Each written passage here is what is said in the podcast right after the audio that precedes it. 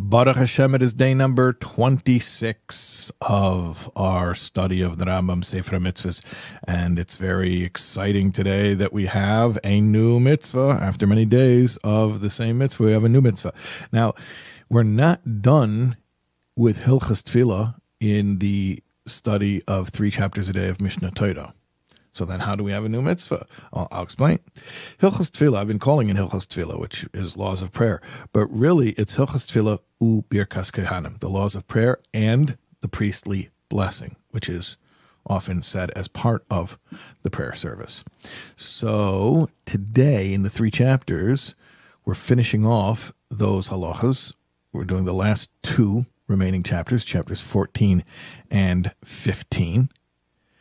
And then because we do three chapters a day of Mishneh Torah, and there's only two more chapters left of Hilchas Tefillah Birkas Kehanim, we're going to have to start the first chapter of the next the next section, which is a different subject of law, which we'll get to, God willing, very soon, momentarily. But at any rate, so chapters 14 and 15 of Hilchas Tefillah Birkas Kehanim is focused on the Birkas Kehanim, the priestly blessing. What is the priestly blessing? Okay, so let me intro this properly. Here we go. A new mitzvah. After many days we have, have of doing the same mitzvah every day. Here we go. We haven't done this in a while. A new mitzvah. Positive commandment number 26. The mitzvah for the Kehanim, the priests, the descendants of Aharon, to bless the people. The Kehanim have a special mitzvah to bestow blessing, Hashem's blessing. It's not their blessing, it's Hashem's blessing that comes through them by dint of the special obligation that they have to do so. Now, the Rambam explains that this mitzvah originally was performed in the Beis Hamikdash, in the Holy Temple in Yerushalayim in Jerusalem, and it was done daily. It was part of the daily temple service. It was done in the morning after the daily morning service, the daily morning uh, offering. And the Kohanim would stand on a platform called the Duchen, and maybe you've heard this whole ritual referred to by the verb to duchen, which means to say the priestly blessing, but it comes from the name of that platform, the duchen.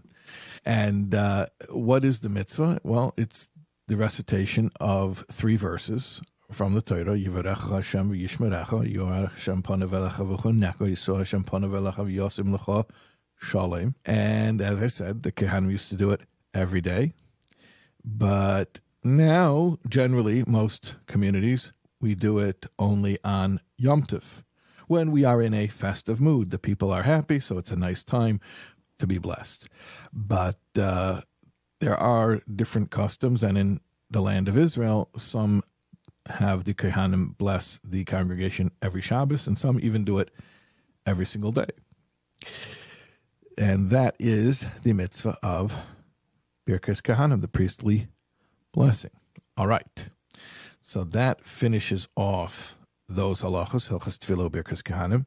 And now, after that, we're moving into another section, a new section, which is hilchas tefillin, mezuzah, v'sefer Torah.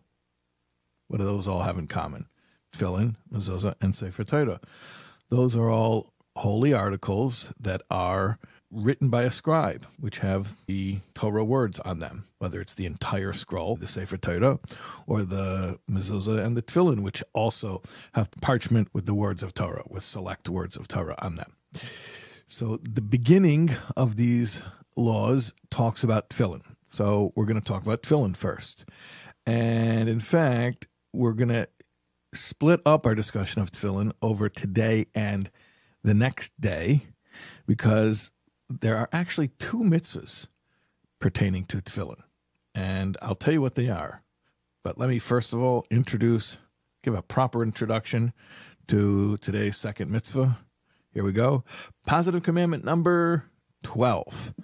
And that is the obligation to have the head tefillin on one's head. They should be for you frontlets before your eyes. That is the mitzvah to have the head tefillin. We're going to do another mitzvah tomorrow, which is the hand tefillin. and that is a separate mitzvah. Remember, the Rambam said that he was in this book, Sefer Mitzvahs, cataloging very carefully which mitzvahs count as separate mitzvahs and which ones are combined with each other as general categories. Okay, so the Rambam clearly separates these two mitzvahs. The head tefillin is one commandment. The hand tefillin is a separate commandment. Um, how do we know that? Well, it's very clear. It's in the Gemara in Menachos Daf Mem Daled Amud Aleph 44a. And the sages discuss a scenario where a person is only able to put on one of the tefillin. He either can put on uh, the shel rosh or the shel yad, the, the head or the hand. He only has access to one or the other. And there's a discussion well, is he allowed to do so? Or do we make him get both tefillin? And the sages say very, very clearly why would we do that? Why would we tell a person who can't do two mitzvahs that you're not allowed to even do one mitzvah?